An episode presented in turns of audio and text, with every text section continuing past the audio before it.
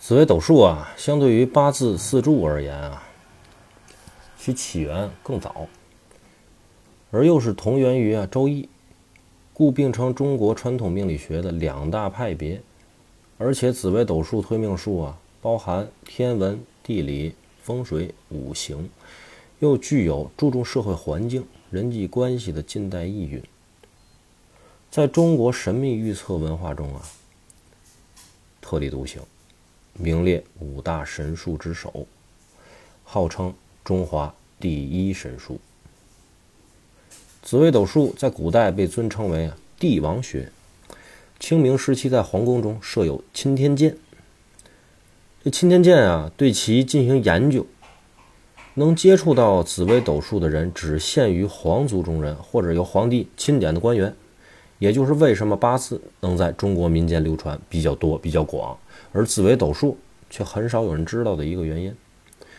后来随着国民党入驻台湾，啊，被打败了嘛，啊，跑到台湾去了。这跑，同时呢，也带走了大批啊有声望、有财富的大贵族，其中呢，也不乏一些封建的皇族后裔。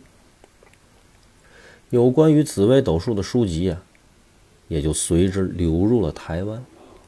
因此，台湾产生了大批啊对其进行研究的专家学者，致使紫微斗数在港澳台地区的知名度要比大陆要高得多。由于紫微斗数是秘传之术，相对于八字推命而言，紫微斗数之名首见于明神宗万历年三十五年，也就是用现在的这个年份上来说呢，就是一六零七年，四百多年以前。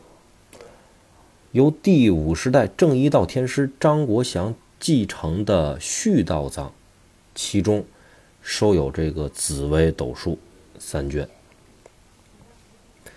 作者不详，根据其内容来看，这三卷紫微斗数其实是十八飞星之术。清初编的《四库全书》累计收有数数五十余种了。